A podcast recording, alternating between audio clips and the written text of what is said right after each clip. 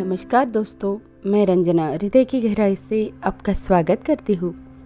इंसान की सोच ही जीवन का आधार है। ये बात बिल्कुल सही है। और यही हमारी आज की कहानी है।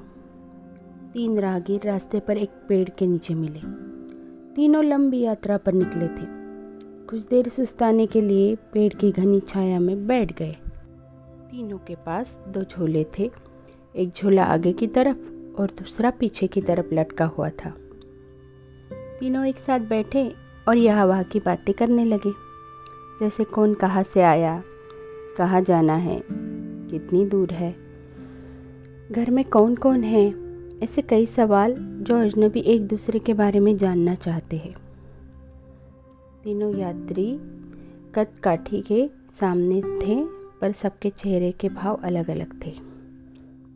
एक बहुत थका, निराश लग रहा था, जैसे सफ़र ने उसे बोझिल बना दिया हो। दूसरा थका हुआ था, पर बोझिल नहीं लग रहा था। और तीसरा अत्यंत आनंद में था। एक दूर बैठा महात्मा इन्हें देख मुस्कुरा रहे थे। तभी तीनों की नज़र महात्मा पर पड़ी, और उनके पास जाकर तीनों ने सवाल किया कि वे मुस्कुरा क्यों रहे हैं? इस सवाल के जवाब में महात्मा ने तीनों से सवाल किया कि तुम्हारे पास दो दो झोले हैं, इनमें से एक में तुम्हें लोगों की अच्छाई को रखना है और एक में बुराई को। बताओ क्या करोगे? एक ने कहा, मेरे आगे वाले झोले में मैं बुराई रखूँगा, ताकि जीवन भर मैं उनसे दूर रहूँ और पीछे अच्छाई रखूँगा।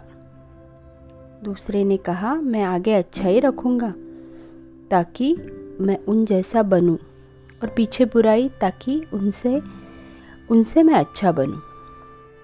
तीसरे ने कहा, मैं आगे अच्छा ही रखूँगा ताकि उनके साथ संतुष्ट रहूँ और पीछे बुराई रखूँगा और पीछे के थैले में एक छेद कर दूँगा, जिससे वो बुराई का बोझ कम होता रहे और अच्छा ही मेरे साथ रहे। अर्थात वो बुराई को भुला देना चाहता था। यह सुनकर महात्मा ने कहा, पहला, जो सफ़र से थका थक कर निराश दिख रहा है, जिसने कहा कि वो बुराई सामने रखेगा, वो इस यात्रा के भांति जीवन से थक गया है, क्योंकि उसकी सोच नकारात्मक है और उसके लिए जीवन कठिन है। दूसरा, जो थका है पर निराश नहीं है जिसने कहा, अच्छाई सामने रखूँगा, पर बुराई से बेहतर बनने की कोशिश में वो थक जाता है, क्योंकि वो बेवजह ही होड़ में है। और तीसरा, जिसने कहा, वो अच्छाई आगे रखता है और बुराई को पीछे रख, उसे भुला देना चाहता है, वो संतुष्ट है और जीवन का आनंद ले रहा है। इसी तरह वो जीवन की यात्रा में बहुत खुश है। दोस्तों जीवन में जब तक व्यक्ति दूसरों में बुराई को ढूंढेगा, वो खुश नहीं रह सकता। जीवन भी एक यात्रा है, जिसमें सकारात्मक सोच जीवन को खुशहाल बनाती है।